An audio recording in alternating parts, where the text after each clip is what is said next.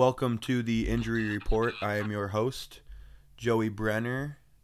It is Wednesday, October 19th, right now, as we are doing the first part of our show with Ryan Alexander here. Just a recap of his performance thus far. He has been three, three and three again last week. He was he had a really bad break. He missed uh, the Kansas Oklahoma game by one point, and he is 12 and 12 overall, so not making money, but not losing too much and still able to play. And uh, I'll let you go ahead and talk about your college games of this week. Sounds good, Joey. Hey, 12 and 12 after that shaky, what was I, 2 and 4 start that first week or second week, whatever it was? Yeah. Yeah. Um, so we'll be back on top after this week, a good 4 and 2 action. but um, my college games I have for this week, I have uh, TCU minus three and a half over Kansas State. Um, I have Cincinnati minus three over SMU, and I have Oklahoma State plus six and a half uh, against Texas. The only one of those that I'm skeptical about is the Texas game.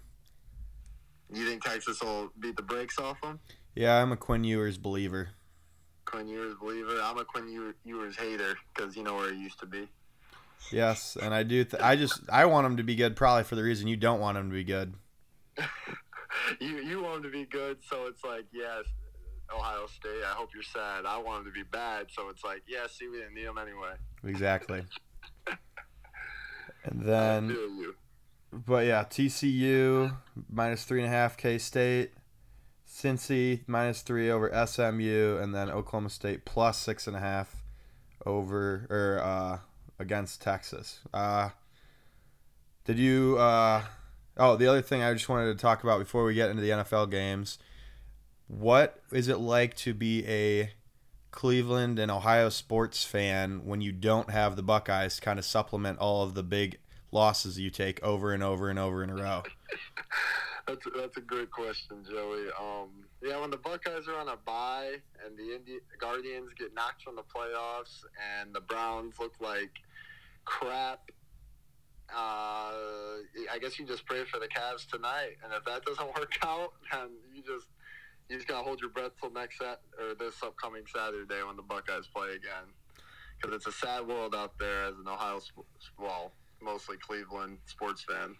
Yeah, I was with my one of my buddies this weekend. We took a little road trip. Alex Vogel down to, and Braden was with me, but he's a Steelers fan, so he doesn't have to deal with the Brownies. But we, on the way down, we caught, we streamed the Guardians game on Friday, and they had their W, and then we had the the crazy W on Saturday and then after that, it was Sunday. Sunday was just a rough day. We er, we had the Browns loss, and then the Guardians couldn't continue anything.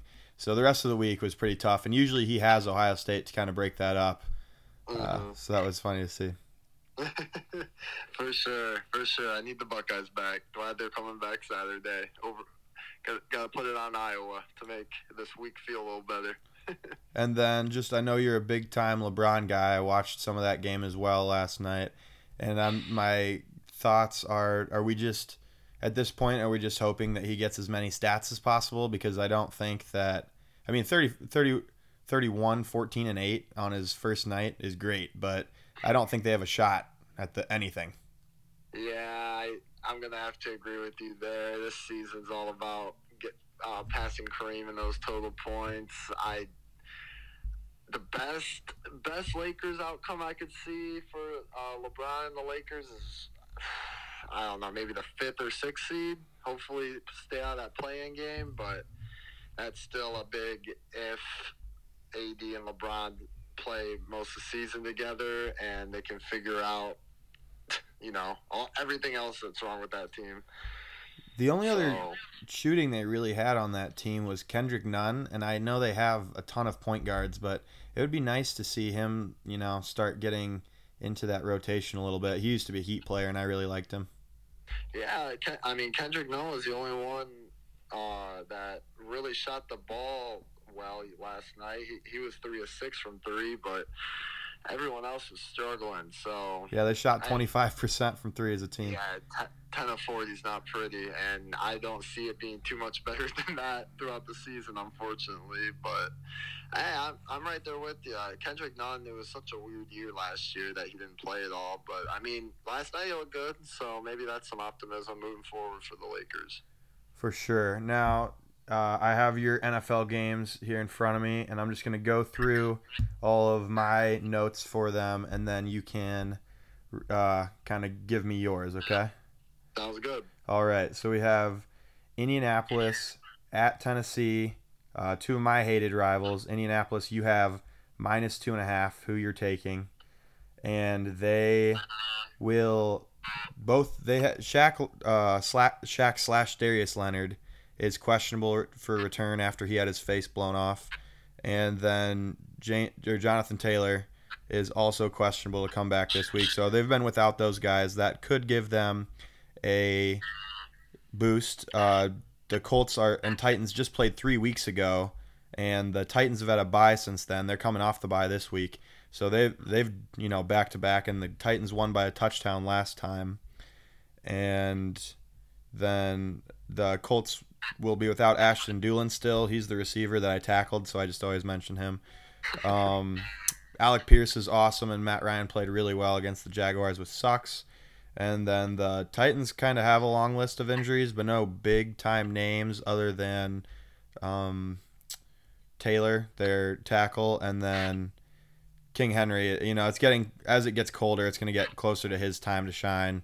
So uh, I, I am kind of surprised that they are favored. Who Tennessee? Yeah. Yeah, okay. Yeah, I, I the way you worded it, I didn't know if you said I picked Tennessee or Indy. I did pick Tennessee minus two and a half, but yeah, I'm kind of surprised they're favored too. But I, I, I like that spread. and it is in Tennessee. So I mean, if they're you're getting, they're they're Vegas is saying it's a pretty even team, and you're just getting the the home bump. Mm-hmm. Pretty much two and a half. Not many games end in a one or two score game or one or two point win, but I guess we'll see. I wonder. not this week. I wonder if Tennessee is upset they didn't give AJ Brown any more money because he has been a beast. He's looked great on the Eagles, hasn't he? Yes, he has been unstoppable. And that Jalen Hurts and AJ Brown connection, I, I figured it'd be pretty good, but I didn't think it was gonna be this good. Yeah, it really and DeVonta Smith on the other side. Mm-hmm. They got they got great offensive little. Uh, they got a bunch of nice little weapons over in Philly for sure. Do you think that they will be able to continue to stay undefeated? The the Eagles. I think the Eagle. I mean, have you seen like the rest of their schedule? I think they're the rest of their games remaining. There's only one game that they're um, underdogs in, and I think it's against the Cowboys, who they just beat. But I mean, I don't have their schedule in front of me or anything. But if their hardest game left is the Cowboys, I mean, anything's possible. Um, that I mean, it's also so hard to beat any, no matter how bad they are, any NFL team. You know what I mean? Yeah, and it's it will be interesting to see if you know the Giants seem to be the other team that just wins weird. I mean, the Eagles have been solid, so solid this whole time, but if the Giants they just seem like a team that could just trip anybody up right now. Right, right. I agree. And so he- he- here's a question for you, quick, before we go to the next pick. Um, if the Eagles met Tom Brady and the Buccaneers in the playoffs, and you were forced to put fifty dollars on, say it was the Eagles minus three and a half. Are you gonna take the Eagles in the playoff game against Brady and the Bucks, even though they haven't looked too good this year? I think I w- at this moment I think yes. I think even I I assume at that point the game would be in Philly, which would be huge. Oh, and also I think even if it was in Tampa Bay, I would still hammer Philly three and a half right now. Yeah. Oof. I mean, they just did you get to see or listen to any of the game against Pittsburgh? I didn't watch. No, I didn't watch many much of that game. I think I I I'm disappointed. That is something I was ob- observing. I don't like that Tom Brady's not going out as gracefully as they, I would have hoped. You know, I wish I he kind of would have retired last year after he's coming off of that NFC, um, the game before the NFC Championship, the divisional game where they almost came Mhm. back, or even the Super Bowl. It sucks that he's not. He, we have to see the decline. If this is the decline, if the, you know, who knows, but if this is it, I don't want to see it. It's same with LeBron in basketball. I mean, he's not even really declining, but like he's declining and he can't impact games as he used to. You know what I'm saying? So like we gotta watch Brady and LeBron just play on struggling teams. It's, I mean, if you're a LeBron or Brady hater, you're loving it. But I mean, obviously I'm a LeBron lover. But even I've never been a big Tom Brady fan, but I still don't like how the season's going for him so far because you don't want a goat like that to ever look like he's beatable, you know? Yeah, and I agree that I don't think LeBron is in a similar thing. I think yeah, he's not going to in a position to compete for a championship, but he's still going to I mean, 31, 14 and 10 is or 8 is good for anybody. oh, absolutely. And the Brady thing is he's also falling apart outside of football, which is the part that's like, ah, it's just everything's just coming off. If he just would have walked away, I think last year maybe we're not even talking about him and he's still just the goat untouchable. Yeah, I, I totally agree um, with every point you just made, especially that it's tough to watch off the football field stuff. I, I mean, whether it was his fault, whose fault, it doesn't really matter. It still, it still sucks to watch someone go through that, especially the level and competitiveness and how much he's brought to the game of football. Like a guy like him, it, it sucks to see. The only he, go ahead. he just looks so just like defeated and depressed in his face and i don't like that i like watching him throw the uh the trophy over the Gronk from boat to boat you know Yeah. yes, I agree 100%. And now that we've talked about every other team, let's get back to the ones that you've chosen. Um, so now you have Kansas City, who's also a favorite. You have them minus three, and they will be playing in San Francisco.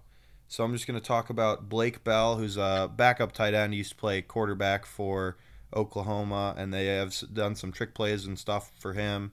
He's kind of their blocking back opposite or tight end opposite Kelce, and he is going to be out. He's been out with a hip flexor injury, and that is just a muscles or a group of muscles that bring your knee up. Kind of if you're bending your knee and bringing it up, that it flexes your hip pretty much. And the strain that he has, there's a couple different muscles that are involved. Usually the rectus femoris, which is the top muscle in your quad, that does help flex your quads, but that's not usually what is injured. It's usually the iliopsoas, which is a where the iliacus, which starts on the inside of your hip, and then your psoas muscle, which starts in the front of your ver- vertebrae, come together and then go down to your femur. And when they flex, they bring your quad or your whole leg up towards. Um, they flex your hip again, and they have to run under the a ligament, and it's just a tight space down there that they have to fit into. They're not super huge muscles, and because of the range of motion of that hip, they can be easily strained and put in poor position. I've had a hip flexor strain. Mine wasn't that bad.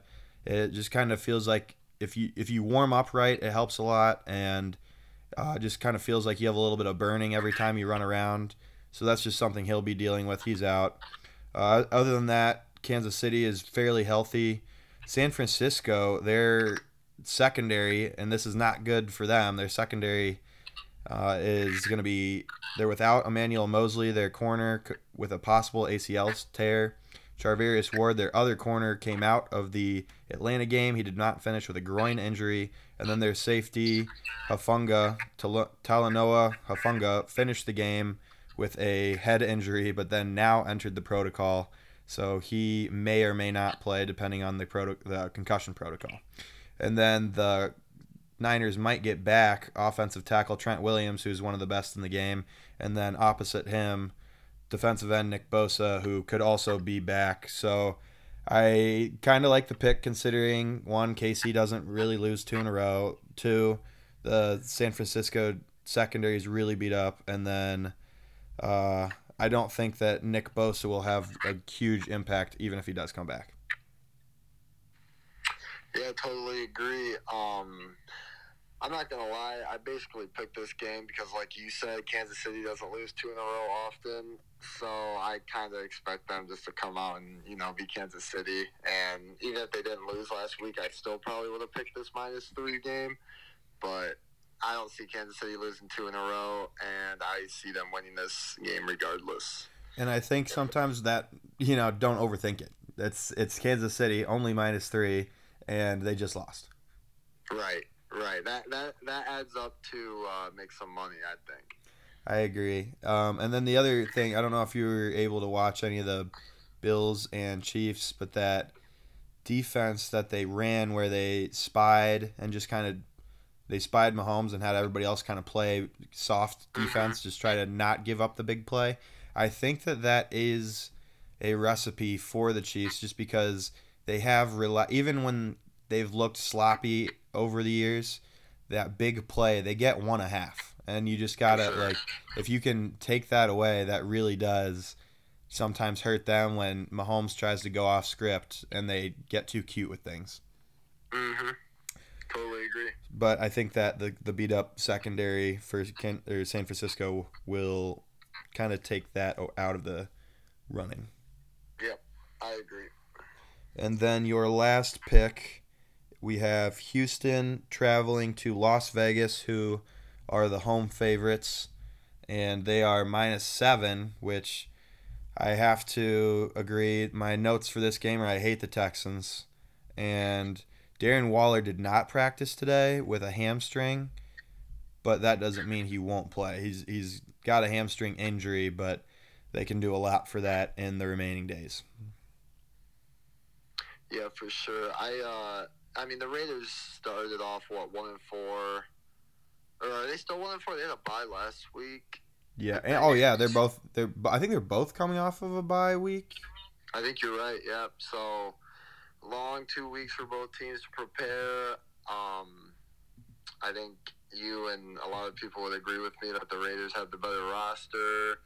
Um, they have Davante Adams, who's probably in a class of his own. I they agree. have better running backs probably. They have better O line and definitely a better defense. So I, I think the Raiders could win this game by ten to fourteen.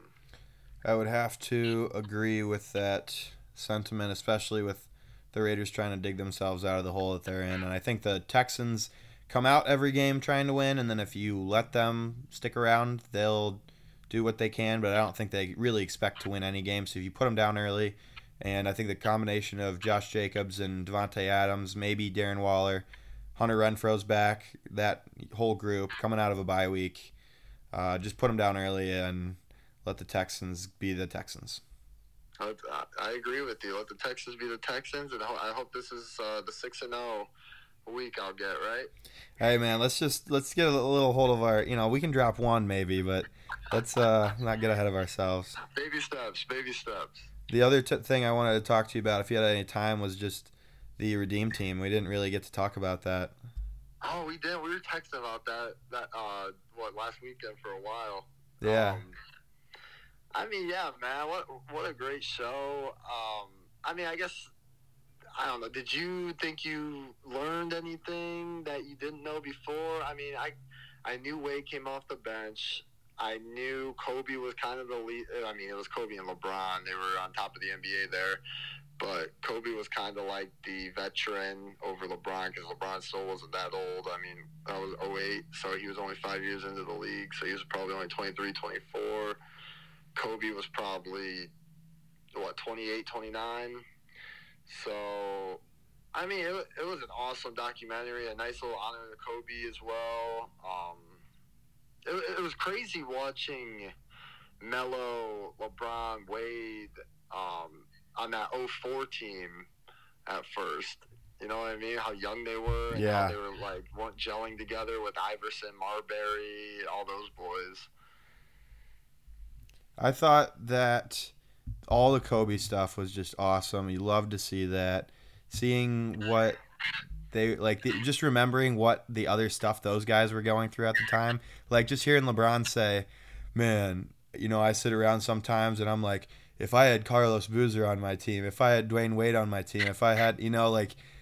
He really was like just shouldering everything, and just remembering that. He remembering like Kobe had that reputation at that time that he just didn't pass and was a selfish player.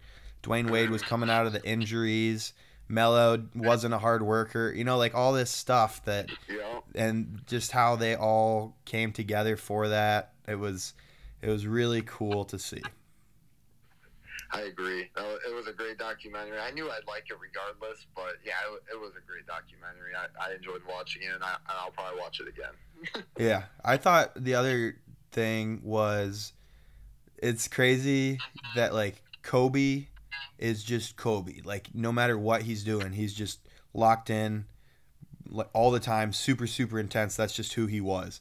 And then LeBron, it was awesome to just see cuz he's often put in places where he has to speak in such important topics now and hmm he's always trying because he's trying to build a legacy and all this. It was just so much fun to see him be goofy LeBron. Like I'm the man and I'm gonna run this thing, but I'm gonna do it so we all have fun because that's the best way to do it.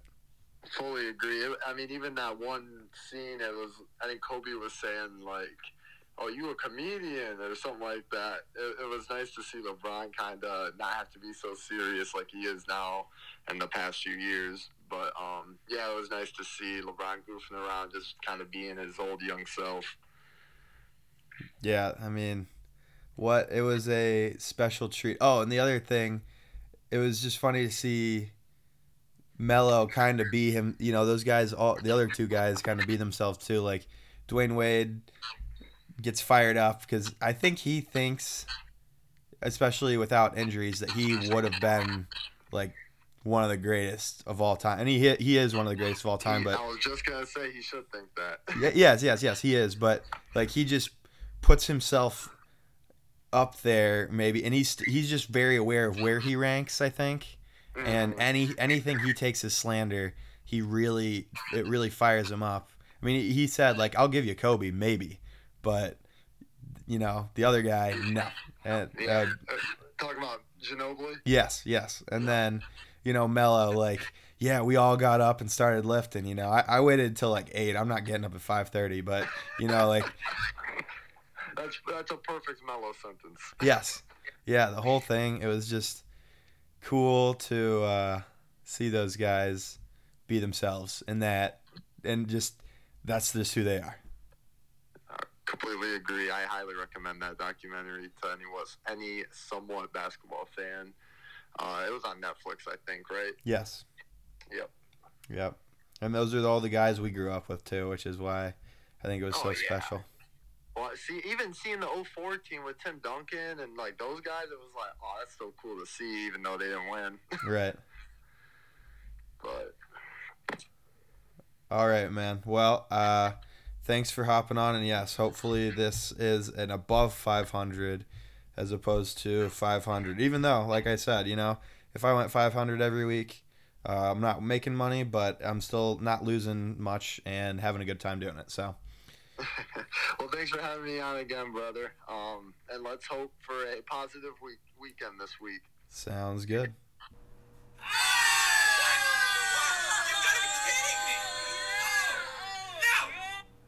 All right, so we're back on Thursday. Happy sports equinox. We have football, NFL, and college, soccer, hockey, or um, MLS, soccer playoffs. The NHL returns. The NBA returned on Tuesday. There'll be those games tonight. So all of those games. Hopefully, you have lots of screens in front of you all day and can take it in because this is only the 26th time that this has happened. To start, we're going to go into the MLB, just something that I was thinking about on a conversation with my dad last night.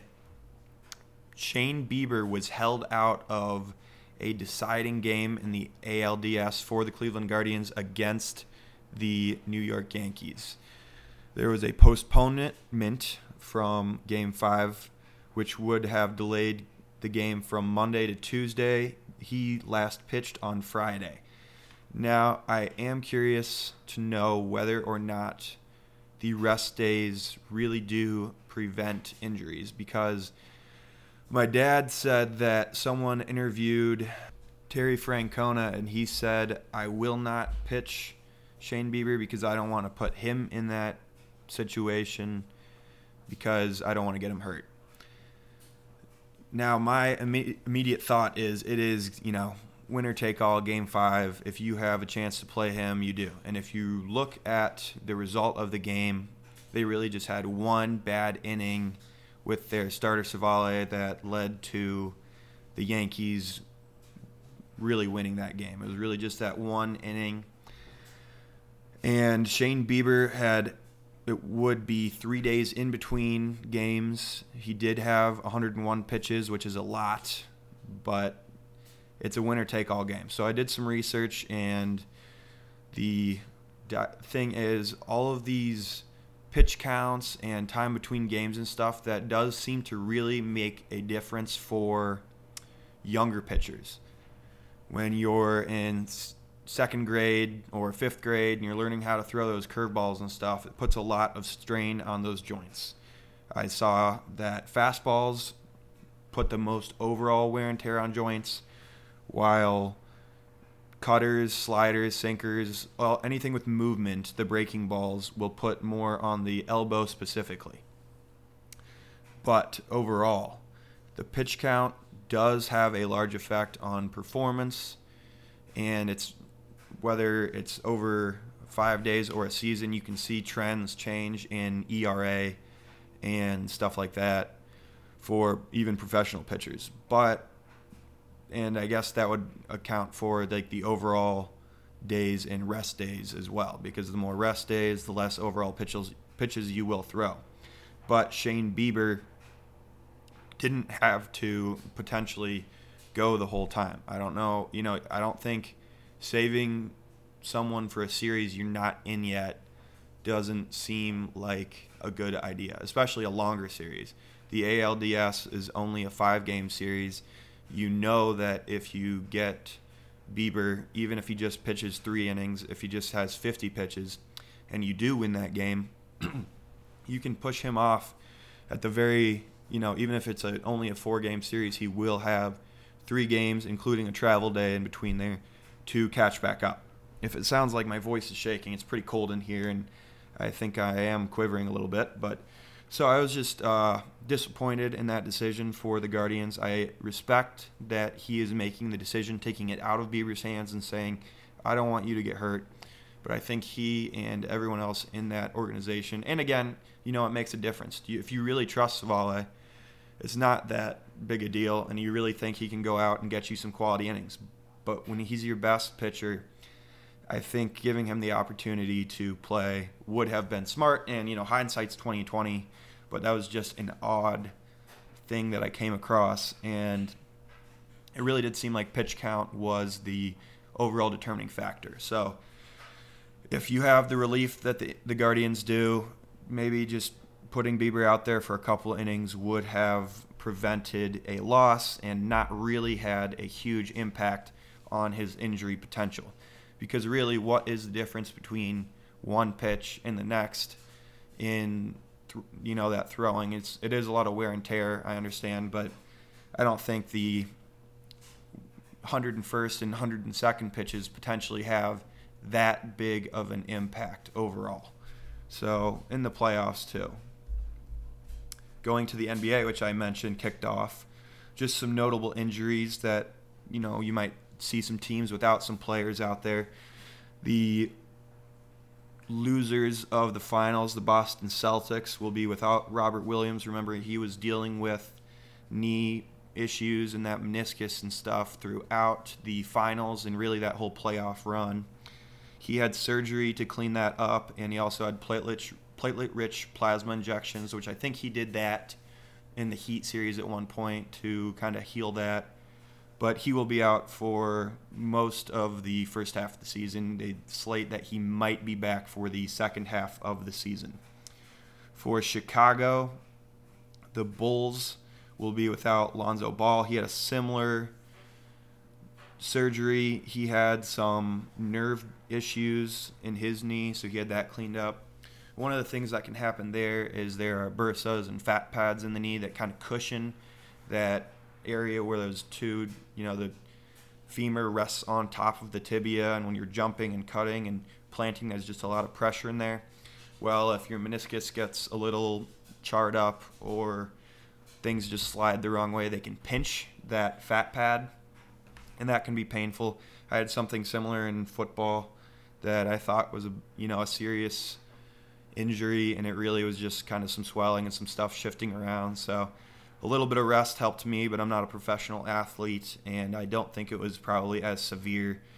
And so Lonzo will be out, and unfortunately, they did not need him to beat the Heat last night. The Lakers will be without Dennis Schroeder. He had an ulnar collateral ligament tear in his thumb in the preseason. That is the ligament that is on the ulnar side, the pinky side of your thumb, and it gets damaged if your thumb gets pushed back. So, you know, if he's running by and catches a ball goes off his hand wrong, pushes his thumb back towards his elbow, or he, you know, catches someone's jersey while he's running, that can be the cause of that. And that is actually a cool surgery they do. I've talked about that internal bracing that they do a lot for most ligamental tears now, including the ACL and most of the knee things. So they'll put little screws or anchors into both sides of the lig or yeah where the ligament inserts and originates, and then feed a thread through the ligament to kind of support it. And that really cuts down on recovery time he should only be out for about another month. Memphis, the Grizzlies are going to be without Jaren Jackson, who had a stress fracture in his foot, possible Lisfranc, like the Thunder's Chet Holmgren, who did that this year. But Jaren Jackson should only be about one to three months out, where Chet Holmgren might miss the whole year. Khris Middleton, remember he was dealing with an MCL. He also just tore a wrist ligament uh, depending on what that is, I couldn't really find any details on which ligament that was, but the triangular fibrocartilage between the ulna and radius in his wrist, those are the two bones in your forearm.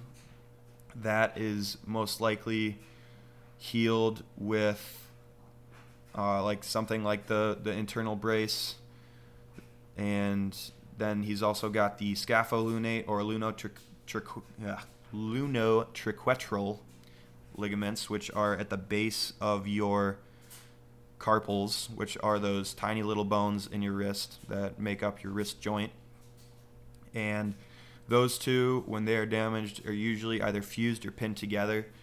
Now, that just gets rid of any pain. It also gets rid of any motion in that joint, but those bones should not move that much as it is. So I doubt that that would affect him, and that is probably the way they would go if that were the case in his injury.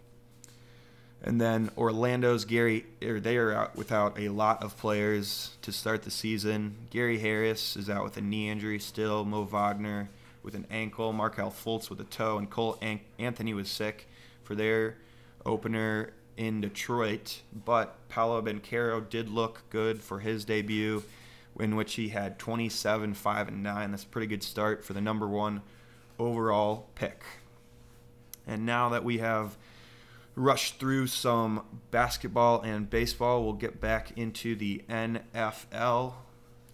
Dak Prescott is cleared to play, and I think it's a good time for them to kind of ease him into a game against the Lions, who aren't really a slough. You can't really slough them off or ignore them, but they are not really a super dangerous team you're worried about him getting really roughed up against.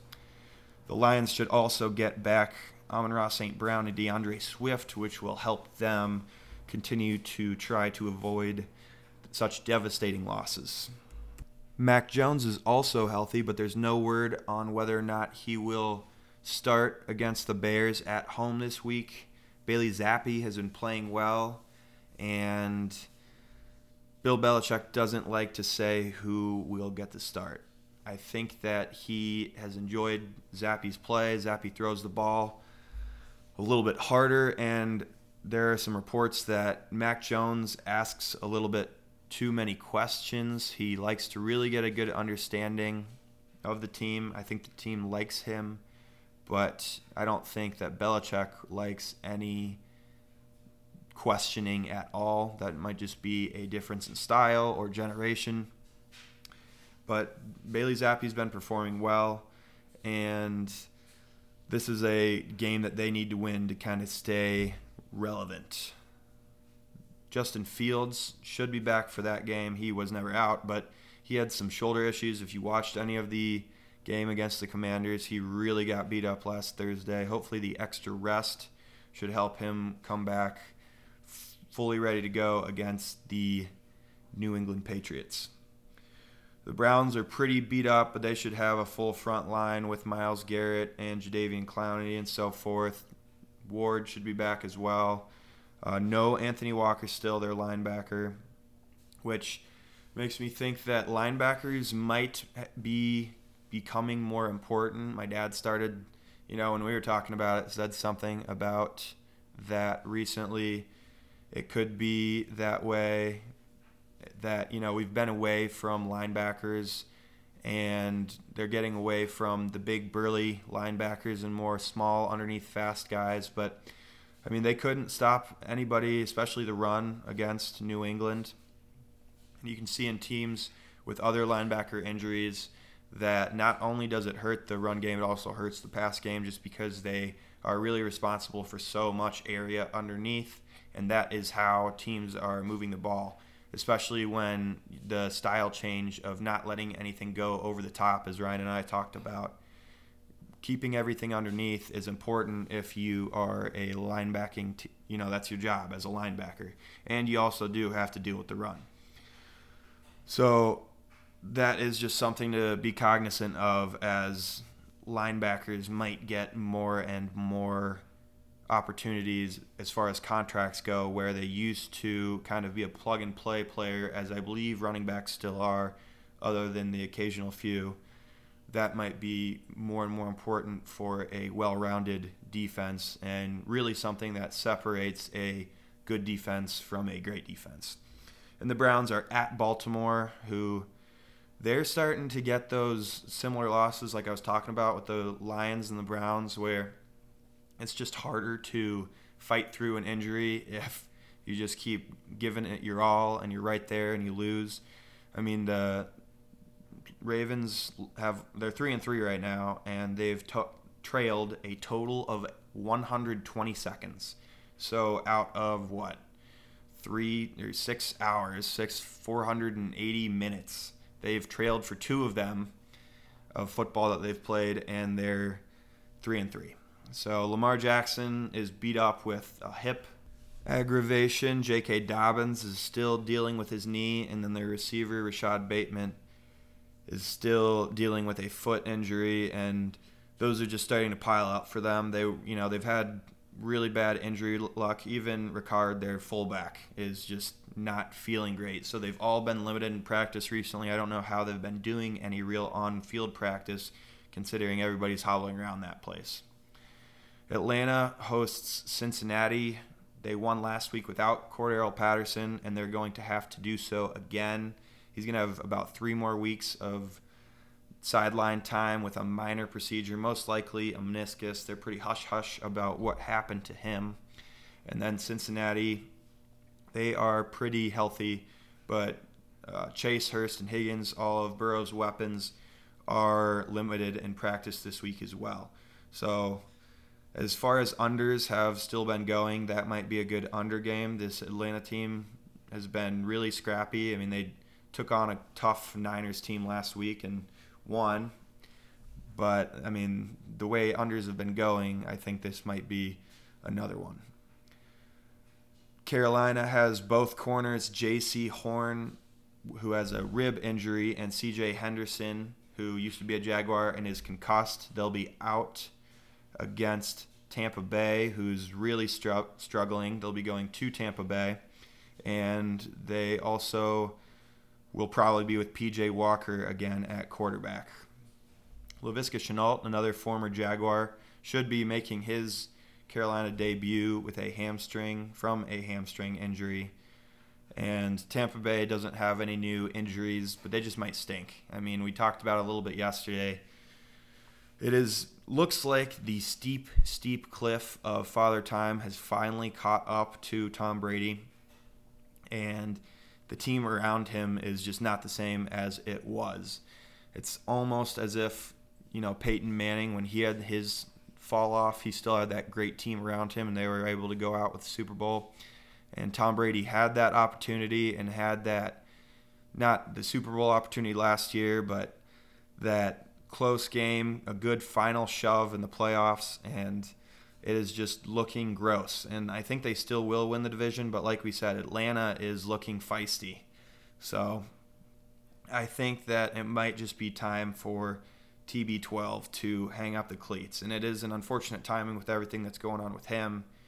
Uh, maybe he, you know, steps into the box and does a great job, but I think I'm going to call my shot. I think TB's done. I don't think he wins a playoff game this year. They might make the playoffs just due to their schedule and division, but I don't think they make it out of the wild card round, the super wild card round. The Jaguars will be hosting the New York Giants, who will be getting back their receivers Kenny Golladay and Kadarius Toney. And wow, good timing for them because the Jaguars can't stop the pass as they've seen recently. Shaq Griffin's girlfriend went off about how much money he makes and how nothing else matters and screw the fans. Well, it feels like Shaq is playing that way. So if they can either get him to contribute or get him off the field, I would appreciate it. They also lose speedy linebacker K'Lavon Chaisson with a meniscus injury, and that really was noticed last week against the Colts. That underneath protection, you know, he really does cover a lot of ground, and they couldn't stop the run, especially the pass against the Colts. The Giants are going to continue to try to just be good, and I think they will. I think they'll get a. I, whenever I predict the Jaguars win, they lose. So I'm just going to say the Jaguars are going to lose this one, and hope I get a little backdoor something there. Another struggling team who's going the other way with their receivers is the Packers. Instead of gaining receivers, they'll be without both Sammy Watkins and Randall Cobb. David Bakhtiari might or he should play this week, but who knows for how long? He's always hurt. And then even Aaron Rodgers is dealing with a throwing thumb injury. I don't think Rodgers is quite facing the cliff, falling off the cliff that Tom Brady is but I don't think the Packers are maybe good. They were supposed to be led by their defense, and their defense just doesn't look good, and their offense is way out of whack. Uh, I think, you know, the Raiders aren't really winning games without or with Davante Adams, but I think that he really is a game changer, and Aaron Rodgers is sorely missing him. And, you know, he's not even going to have the other weapons this week. The other notable news is they will be facing not Carson Wentz, who's out with a ring finger break in his throwing hand, but Taylor Heinicke, who had a good game against them last year, arguably should have won, but did the old. Uh, he like dove for the end zone and was down before, or he like tried sliding into the end zone, but didn't know that when you give yourself up as a quarterback, you're down where you start the slide. So he was down at the one, and they made a goal line stand. So uh, that'll be a good interesting matchup again this year. And uh, Heinicke's back. You know, he's been in and out of that starting role really for the last couple years, and he gets to take it on again. So, is he the most commander commander there is? Uh, since they changed their name from the Redskins, he might be. The Denver Broncos are going to host the New York Jets without linebackers Aaron Patrick, who tore his ACL last week, and cornerback Essang Bassey, who hurt his hamstring. Now, one thing that, you know, we see a lot of hamstrings, I just kind of mentioned it, I've gone over how it's a two joint cover muscle, you know, it helps with hip extension and knee flexion.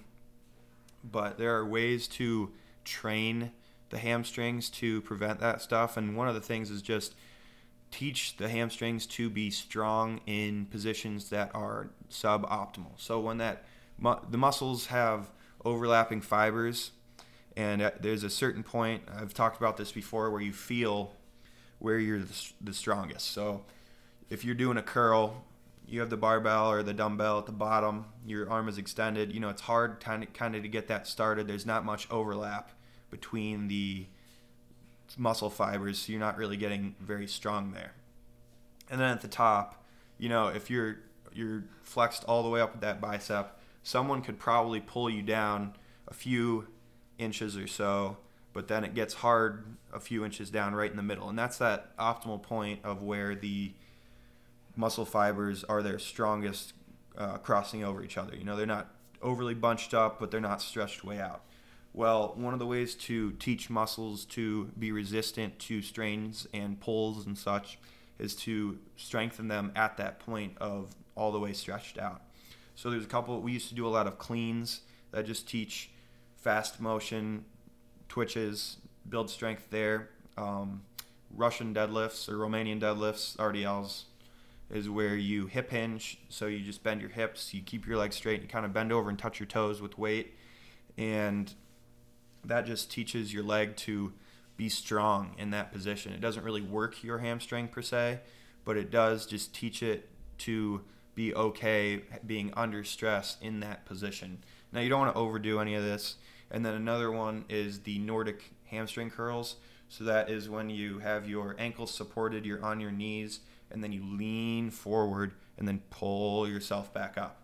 And all these things, they not only strengthen the hamstring, as we said, but when you're running, if you stick your leg out too far, you know, you overextend, you can put that in an uncomfortable position and the muscle's reaction to being that far stretched out is just to try and contract really fast and that can cause that muscle tearing and damage and that can damage the ligament or the muscle fibers themselves. So putting them in those positions more often just teaches the muscles to be in that they are okay and they won't have that little contraction that can cause that injury. And then the Jets, who are at Denver, they are pretty healthy. And uh, another just note from this game the NFL is getting pretty good. It looks like the next couple weeks, kind of hiding the Broncos. You know, we had to suffer through quite a few primetime games, just like the one on Monday night against the Chargers. They've all been weird, and now the the NFL plays the Jets, and then next week they go to London to play the Jaguars. So they might be over before you even wake up on Sunday, and you won't even have to worry about them. And those are two teams. Luckily, you know a lot of those Sunday morning games in London hurt people with fantasy teams, those uh, players over there. I don't think you're going to have to worry about it a bunch for the Jags or the Broncos. Those are just not teams guy with a lot of guys that people have in fantasy. For Seattle, they are without Travis Homer, who has a rib injury. They're running back, and then their all their starting running back Rashaad Penny is still out. So I think that Kenny Walker will have a good game. I liked watching him, as I said, in college, and I think that he will just get a majority of those snaps over the next couple weeks. The they are playing the Chargers in LA, who are no new injuries. You know, they're still without Bosa. Um, Mike Williams was back, but Keenan Allen was still out. My buddy Alex pointed out it was kind of funny that Brian Robinson, the Commanders running back, who was shot twice, has appeared more recently than Keenan Allen in a football game. So This is a big week of implications for the AFC West and NFC West, where if you would have told me that the Chiefs and Niners were battling at the top of their divisions to kind of hold on, I would have believed you. But if you would have said the Seahawks and Chargers were in the same boat, I would not. The Chiefs and Chargers are both four and two. The Niners, Rams, and Seahawks are all three and three. So we could see some major changes between those two games in those two divisions. I think the Chiefs should be able to handle the Niners pretty easily. And I think the Seahawks might be able to kind of jump a hold of that division. The Rams are off this week. So if the Seahawks can pull out a win almost halfway through the season, they will be in sole possession of the NFC West. And that, you know, assumes a Niners loss as well. Wow. I thought they were going to be tanking at the beginning of the year. And then our last NFL game to cover is the return of Tua. He will be back. The Dolphins will be without cornerback Nik Needham, who damaged his Achilles, and linebacker Trey Flowers, who hurt his foot. So that defense that's been kind of holding up the boat without Tua will host the Pittsburgh Steelers. TJ Watt is still out for the Steelers. He's going to be a couple weeks away. And then the Steelers are, which I didn't see really coming, at the bottom of the AFC North, but only a game out. That's a really bunched up division and the Dolphins are starting to slide, they have to be careful about the Jets. So, just looking at the NFL standings right now, most of the divisions are pretty condensed. Uh, the the Raiders are starting to slip behind in the AFC West. The Buffalo Bills are starting to pull ahead. They're only a game up on the Jets, but they only have a loss in the AFC East. The NFC East is pretty tight with the Eagles undefeated, Giants with one loss, and Cowboys with two. And then the Commanders are falling behind there. And the Vikings are pulling away in the NFC North. Other than that, everybody's still pretty bunched up. Oh, and then the NFC South, the Panthers are really bad. Really bad. And that kind of wraps up the NFL picture. As we go through all of these sporting events, I was talking with my buddy Braden and his dad about the expanding the college football playoff and the potential injury implications. And unfortunately, I think that's just part of sports. You know, you can't go through seasons without that. And it does change sports. It changes a lot, but it's part of the season, and I think you should do as much as you can to prevent it. But the work and body the work on the body and everything that goes through the off season and all that should count as part of the game, and it is part of the game. So, just like you know, a field goal bouncing off an upright that's just you know off, or a fumble bouncing a wrong way. There's so many things that alter a bad call here. Injuries really do uh, impact games, and it's about that culture and that next man up mentality that separates championship teams from, you know, mediocre teams. Uh, they're unfortunate, but as I've gotten into this podcast, it's been lots of fun to kind of keep up and see how they shape the course of a season. I mean, we already talked about some notable NBA injuries, and we are a game or two into the season at this point. So, don't get frustrated. It's part of life, and hopefully your team just has better injury luck than someone else's. Stay safe, and instead of go Jags this week, I'll just say enjoy your sports equinox.